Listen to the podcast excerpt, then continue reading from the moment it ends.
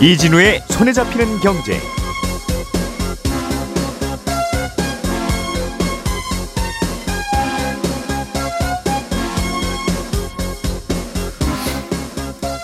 안녕하십니까 이진우입니다.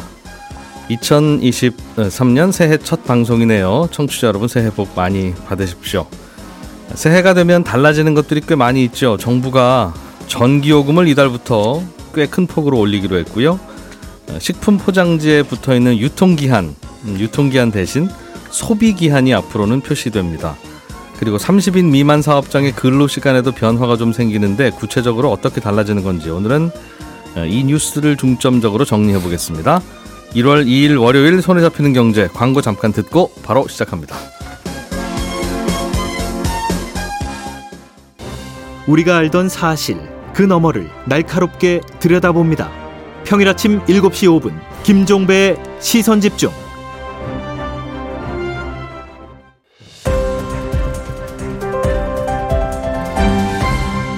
이진우의 손에 잡히는 경제. 네, 네, 새해 첫날 오늘은 MBC 양효걸 기자, 손에 잡히는 경제 박세훈 작가, 그리고 월요일의 목소리 안승찬 기자 이렇게 세 분과 함께 올해부터 좀 달라지는 몇 가지들을 중심으로 뉴스를 정리해 보겠습니다. 세 분 어서 오세요. 네, 안녕하세요. 자, 일단 가장 피부에 와닿는 전기요금이 네, 꽤 오르네요. 많이 오릅니다. 예. 제가 작년에도 뭐가 오른다는 얘기만 전해드려서 죄송했었는데 새해 첫 방송부터 또 오른다는 얘기를 해야 됩니다. 음, 뭐 박 작가님 잘못은 아니니까. 제 잘못은 아니지만 그래도 예. 왠지 죄송한 뉴스죠. 그렇죠. 예. 킬로와트 시당 13.1원이 올랐는데요. 작년 1년간 전기요금 올린 게 킬로와트 시당 19원 정도였으니까 음, 이거랑 비교하면 한 번에 매우 큰 폭으로 오른 거죠. 예. 그러면 가정에서 쓰는 실질적인 전기요금은 얼마나 오르냐? 4인 가구가 보통 한 달에 307kWh 정도 쓴다고 하거든요. 평균. 네. 예. 그러면 지금은 5만 2천 원 정도 요금을 내고 있는데 이달부터는 월 4천 원 정도 더 내게 되는 겁니다. 음, 근데 이건 킬로와트 시당 요금이 4천 원 정도 오른다는 거니까 여기에 부가세랑 또 무슨 무슨 기금으로 내는 게 있거든요. 예. 그것까지 합치면 5천 원 조금 넘게 오르는 겁니다. 그 5만 평균적인 가구가 대략 10% 정도 네. 그 정도 올리게 되는 전기요금을. 더 내야 되면 좀 많이 쓰는 가구는 지난달보다 10% 정도 10%가 더 넘는 넘는 음, 전기요금을 어, 내야 되겠죠. 그렇습니다. 이렇게 올리면 대략 7조 원 정도가 한전이 수익이 추가로 생기는 건데 예. 한전 적자가 대략 30조 원 정도라고 하니까 여전히 모자랍니다. 음. 적자를 메우기에는.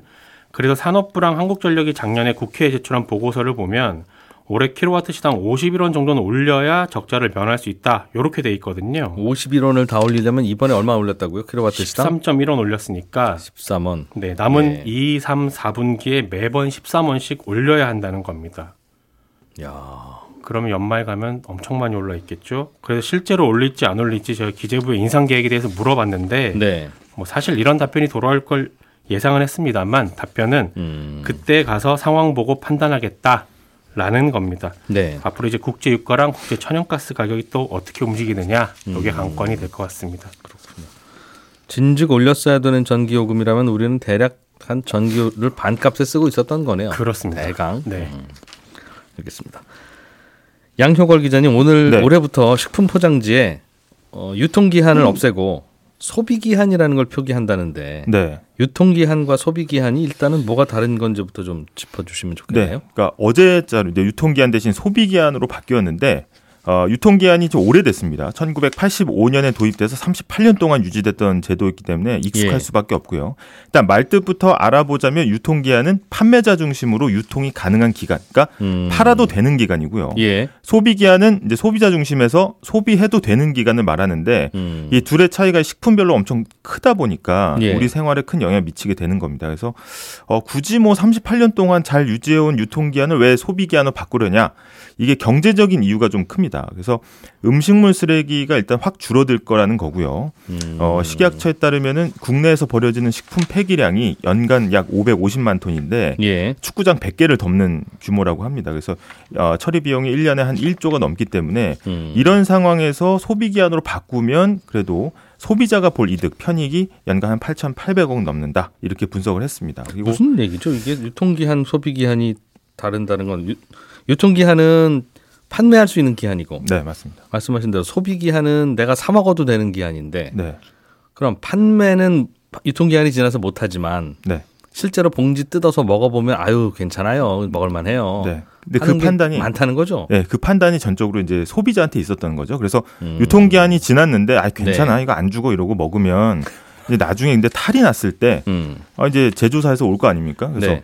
아 유통기한 지났는데 이거 왜 드셨어요? 이렇게 하, 는 반면에 음흠. 소비기한 같은 경우에는 소비기한 내에서 먹었는데 탈이 나면 네. 아니 이거 소비자 입장에서는 아 이거 제조사가 소비기한 잘못 측정한 거 아닙니까? 이렇게 음. 따질 수 있는 거죠. 그래서 예, 어떻게 보면 무게추의 중심이 어 이 유통기한 같은 경우에는 판매자 중심이었다가 이 소비 기한 같은 경우에는 이제 소비자 중심으로 좀 바뀌었다. 그럼 책임도 소비자한테 온다는 겁니까? 이게 소비자가 지금은 이제 그 어떻게 보면 여러 가지 조건들이 있거든요. 음. 냉장을 잘 지켰는지 네. 보관을 잘 했는지 이런 걸잘 음. 지켰다는 전제 하에 당연히 소비 기한 내에서 먹고 탈이 나면 당연히 소비 기한이 잘못된 걸로 볼 수 있겠습니다. 음. 그래서 일단 어 유통 기한 같은 경우에는 어 사람들이 지금 인식이 그렇습니다. 어 유통 기한 지나면은 좀 먹으면 안 된다는 인식이 좀 강하고 예. 아, 특히 이제 식약처와 농림부 조사에서도 응답자 57%가 유통기한 지난 식품은 폐기한다 이렇게 답했거든요. 그래서 음. 이게 사실은 좀 먹어도 되는 건데 하면서 이제 음식물 쓰레기가 많다라는 거고 실제 국제적인 추세를 보면은 이제 유럽과 미국, 일본, 호주 이렇게 OECD 국가들 대부분이 소비 기한을 적용하고 있습니다. 그래서 아, 미국 같은 경우에는 소비 기한, 유통 기한 둘 중 이제 선택이 가능한데 음. 이 국제 식품 규격 위원회라고 있거든요. 예. CAC라고. 근데 여기서 오히려 소비자가 유통기한은 식품 폐기 시점으로 오인할 수가 있다면서 이 음. 소비기한 사용을 권고를 할 정도입니다. 지금 상황에서. 그렇군요. 그게 차이가 많아요. 즉 유통기한과 네, 소비자가 그래도 먹어도 되는 기한이 네, 차이가 그 품목별로 좀 큽니까? 네, 큽니다. 그래서 어, 식약처 조사에 따르면 한두 분은 평균 한 6일 정도 늘어나고요. 아, 과자는 이제 수분이 없어서 그런지 45일 늘어나고 빵은 11일, 음. 어묵은 한 13일 정도 각각 늘어나거든요. 유통기한 지난 빵도 네, 한 열흘 정도 지나서 먹어도 네. 별탈 없는 경우들이 꽤 많더라. 맞습니다. 예, 그래서 음. 어 그래서 이제 품질 안전 한계 기간이라는 걸좀 네, 알아야 네. 되는데 예. 음식이 이제 변질되기 직전, 그러니까 마지노선이 먹을 수 있는 한계가 이제 이 품질 안전 한계 기간인데 여기서 음. 유통 기한은 대부분 0.6에서 0.7을 곱하고요. 네. 소비 기한은 0.8에서 0.9를 곱해서 설정합니다. 그러니까 어떻게 보면 유통 기한이 어, 소비 기한에 비해서는 안전 마진이 굉장히 더 있는 거죠. 그래서 예를 들어서 팥빵이 무조건 열흘 지나면 변질되기 시작한다 이렇게 하면 예를 음. 들어보면 유통 기한은 6에서 7일, 네. 소비 기한은 한 8에서 9일 정도 되는 셈이거든요. 그래서 네. 어, 한국 소비자원이 내놓은 자료에 따르면 소비 기한을 적용할 경우에 최장 어, 식빵은 유통 기한보다 20일, 뭐 두부는 음. 90일까지도 늘어날 수 있다는 거고 참치캔은 유통 기한이 거의 5년에서 7년인데 네. 10년 더 늘릴 수 있다. 뭐 이렇게 발표한 음, 자료도 있습니다. 사실 15년 지난 참치캔도 따면 별 문제 없다. 뭐 그렇죠. 네, 생존을 위해서는. 음. 네. 알겠습니다. 네. 어, 그런데 보통 이제 그 소비 기한이든 유통 기한이든 네. 뭐잘 냉장 보관되어 있을 때 네. 뭐 그런 거고 네.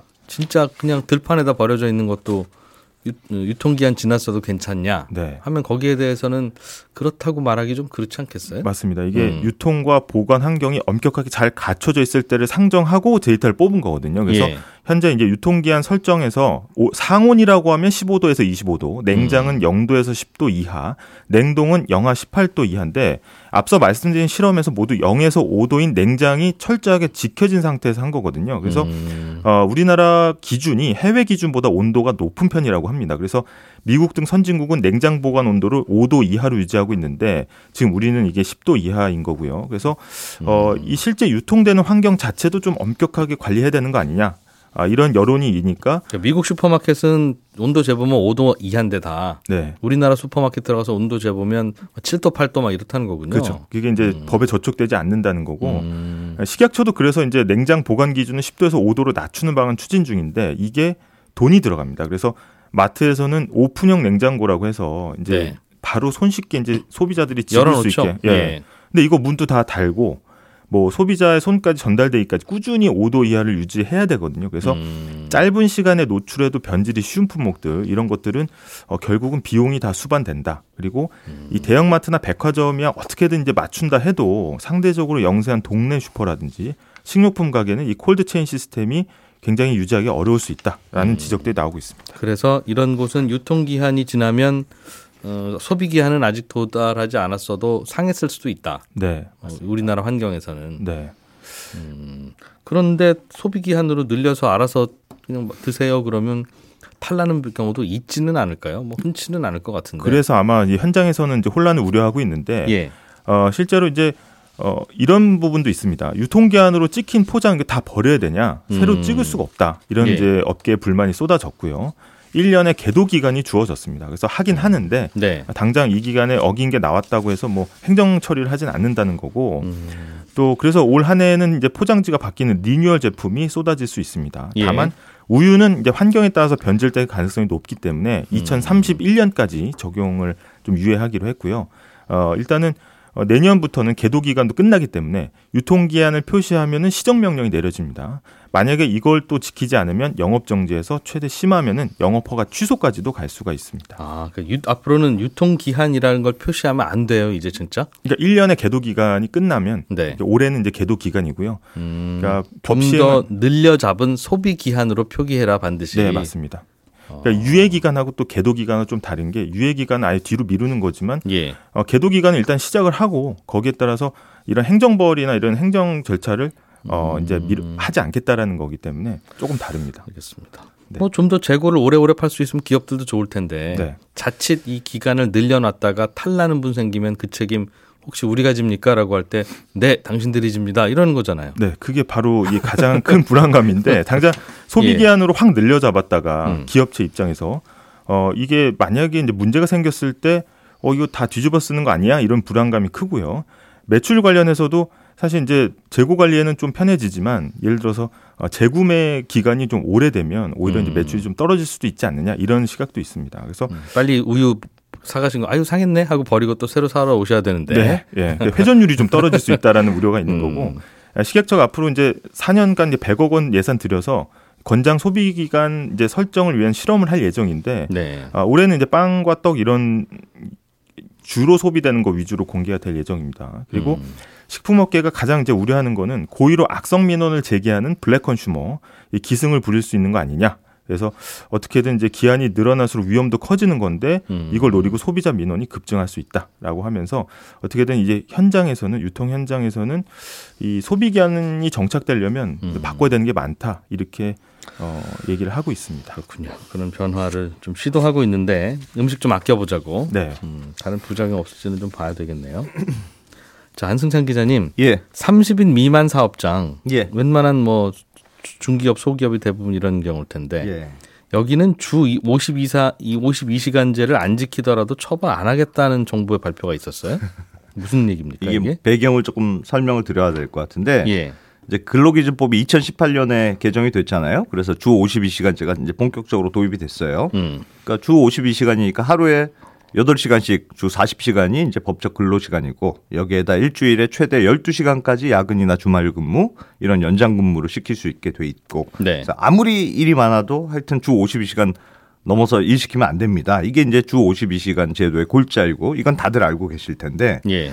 당시에 영세한 사업자는 당장 주 52시간 적용하기 힘듭니다. 음. 어, 그래서 직원이 5인 이상 30인 미만의 예, 그런 사업장, 작은 사업장에 대해서 별도의 예외 조항을 만들어 놨습니다. 예. 그게 길- 근로기준법 53조 3항인데 어떻게 되어 있냐면 30인 미만의 사업장은 사업장은 영세한 사업장이니까 근로자 대표하고 합의할 경우에는 주 52시간에다가 추가로 8시간의 추가 연장 근로가 가능하다. 이런 조항을 넣어 놓은 거예요. 그러니까 다시 말해서 30인 미만의 사업장은 하여튼 이것저것 다 합해서 최대 60시간까지 주 60시간까지 일을 시킬 수 있습니다. 이런 예외 조항을 만들어 놓았는데 그럼 30인 넘는 사업장은 52시간은 이래도 저래도 못 넘는 겁니까? 그렇습니다. 네. 아, 예. 그런데 이 예외 조항이 당시에 이제 한시적으로 도입하기로 했던 거라서 예. 작년 말을 기점으로 일몰이 되게 예정돼 있었거든요. 음. 근데 정부 여당에서는 어, 예외 조항은 좀 2년 정도 좀 더 연장하자 이런 음. 입장이었고 야당에서는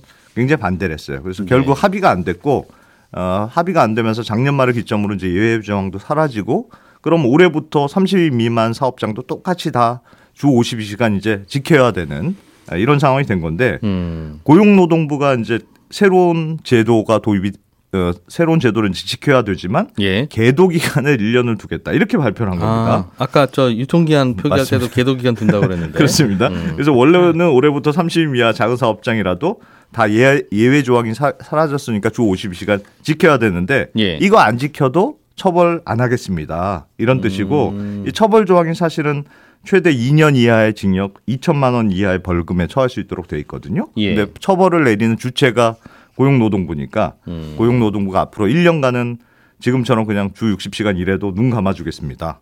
어, 이렇게 선언한 거여서 예외 조항은 사라졌지만 효력은 조금 1년 정도 더 연장이 된 무력화된 그런 상황이라고 할 수 있습니다. 2018년에 근로기준법 개정되면서 예외를 둔 거니까 한 4년간 여기는 봐준다 이런 거였는데 그렇습니다. 그리고 나서 올해부터 한다고 했는데 또 계도 기간이면 네. 그럼 애초부터 5년을 하든가. 그, 그러니까 이렇게 법이 네. 계도 기간도 있고 예. 그냥 봐주는 기간도 있고 있으면 네. 아니 이걸 하자 말자에 그걸 떠나서 떠나서 떠나서, 어, 어. 뭐 그럼 그때 그때 알아서 하는 게 법이면 뭐하러 법을 만들어요? 이게, 조금 애매합니다. 그래서 이게 음. 원래는 사실은 주 50시간 위반하면 고용노동부에 일반적으로는 진정이 들어오거든요. 예. 그럼 현장 점검을 나가서 위반 사실이 확인되면 그 전에도 3개월 정도 시장 기간을 두, 두고 그래도 음. 해결 안 되면 처벌하는 식으로 지금도 처벌이 많지는 않았어요. 예. 근데 아예 지금 정부 발표는 32 미만의 사업자는 1년간 아예 근로감독도 잘 안 나가겠고 음. 진정이 들어와도 9개월간 시정 기간을 주고 설령 그래도 안 고쳐져도 처벌하지 않겠다는 거니까 어, 사실상 음. 그래서 반대하는 쪽에서는 왜 법을 정부가 무력화시키느냐 이런 지적도 있고 음. 근데 이거는 정부가 행정 조치를 하지 않겠다는 거지 누가 예를 들어서 마음 먹고 네. 이 사업장은 진짜 잘못했습니다. 고발하고 고, 고, 소하겠습니다 법적으로 절차를 고소. 밟으면 예. 예. 그러면 어쨌든 법에는 이런 예외 조항이 없으니까 음. 소송이 제기된 경우에는 큰 처벌이 된다는 이- 거죠. 그렇습니다. 그래서 음.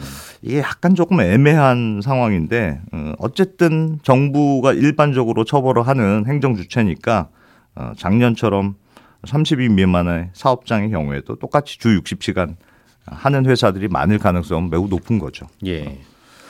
이런 게 있어요. 그러니까 항상 근로기준법이라고 우리가 정해놓고 그게 예. 현실적이냐 비현실적이냐는 좀 차치하고 예, 그게 우리 국가 경쟁력을 훼손하는 거냐 아니냐도 음. 나중에 토론하다고 하더라도 예, 법을 정해놓고 몇 인 미만은 이 법을 피해갈 수 있고 음, 몇인 이상은 지켜야 되는 거면 왜 그랬는지 현실적인 거는 이해는 되는데 네, 그러니까 좀 돈 많은 기업들은 직원이 일찍 퇴근해도 여력이 있고 돈 없고 작은 기업들은 직원이 일찍 퇴버- 퇴근해 버리면 큰일 난다. 그래서 안 돌아간다. 그 네. 얘기잖아요. 현실적으로 그렇죠. 그런 그런 셈이죠. 근데 현실적으로 그러면 그 현실이 좀 어떻게 개선되도록 하- 하고 법을 만들어야지. 예, 법을 만들 때 30인 미만은 이 법의 보호를 못 받고 음, 30인 이상은 이 법을 보호를 해주는 거는 그 마치 뭐 몇 평 이상 아파트 불났을 때만 119 출동합니다.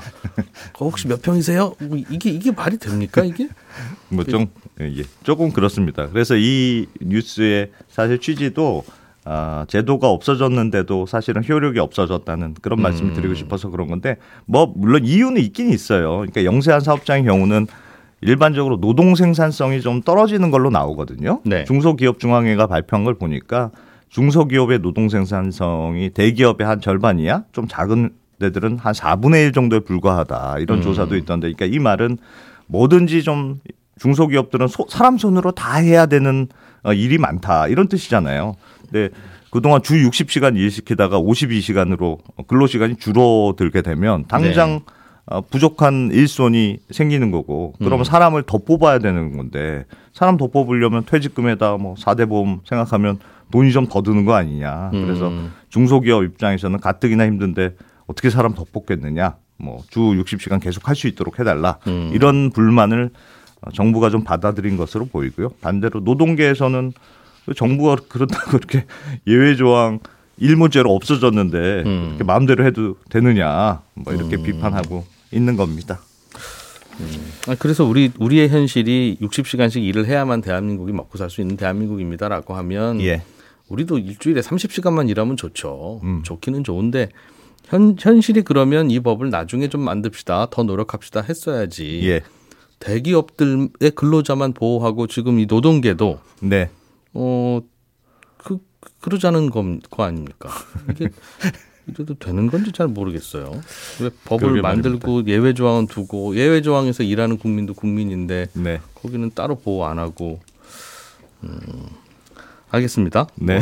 잘, 잘 전해주세요.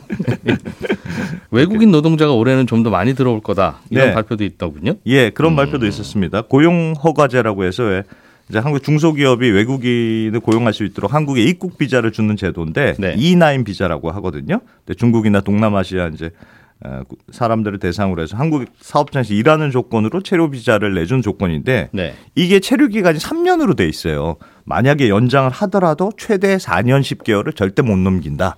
이렇게 돼 있는 이 비자 제도인데 정부가 이 고용 허- 허가제 외국인 노동자의 체류 기간을 최대 10년까지 늘리는 방안을 추진하겠다. 이렇게 발표를 했습니다. 예. 이렇게 되면 어뭐 한 번 들어와서 자주 안 나가도 되니까 어 필요한 사업장 입장에서는 인력 수급에 조금 여유가 생길 수 있을 것 같고 음, 또이 나인 비자로 입국하는 외국인 노동자 숫자도 정부가 어, 올해는 몇 명 이렇게 정하게 돼 있거든요. 근데 이거 올해를 11만 명으로 늘린다고 발표했는데 지금까지 보통은 한 해 한 5, 6만 명 수준이었으니까 아주 역대 최대 규모입니다. 네. 그러니까 그동안 어, 외국 코로나 때문에 외국인 노동자들이 사실 좀 많이 빠져나갔고 또 비자를 받아도 입국 못하는 경우도 좀 있었거든요. 코로나 때문에 그렇습니다. 예. 그래서 어, 지금 보니까 E9 비자로 한국에 체류 중인 외국인 노동자가 24만 5천 명인데 음. 코로나 이전에 비하면 한 80%대 수준이에요. 그래서 올해 좀 적극적으로 비자를 늘려서 많이 어, 인력을 유입해서 코로나 이전 수준까지 좀 어, 회복하겠다는 게 정부 계획인데 음. 이것도 중국의 경우도 그렇고 해외 코로나 상황이 좀 얼마나 괜찮아지느냐에 따라 또 달려 있을 것 같습니다. 예. 이 소식 하나만 더 보죠. 어, 박 작가님 어제부터 자녀가 3명인 이상인 집에서 자동차를 사면 개별 소비세를 300만 원까지도 안 내도 되는 걸로. 네. 자녀 3명 모두 만 18세 미만인 경우만 가능하고요. 예. 개별 소비세는 차량 출고 가격의 3.5%를 지금 내고 있으니까 음. 거칠게 계산했을 때 차량 출고 가격이 8천만 원 언저리면 안 내도 되는 겁니다. 예. 개별 차량 출고 가격이 8천만 원 이하라는 건 음. 이건 진짜 비싼 차다. 아닌 경우는 대부분 개별 소비세 다 면제해 주겠다라는 겁니다. 음, 자녀가 3명이라는 건 어이 우리 집은 오남 칠 오남 이녀지 뭐 이런 분도 있으시잖아요. 할아버지들은. 모두 만 18세 미만인 아, 경우만 18세 미만 자녀가 그런. 경우가 생길 수 있으니까 나이를 예. 컷을 준 겁니다. 음. 알겠습니다. 오늘은 여기까지 듣죠. 예, 저는 11시 5분에 이어지는 손에 잡히는 경제 플러스에서 또 인사드리러 오고요. 오늘은 여기서 마무리하죠. 고맙습니다. 이진우였습니다.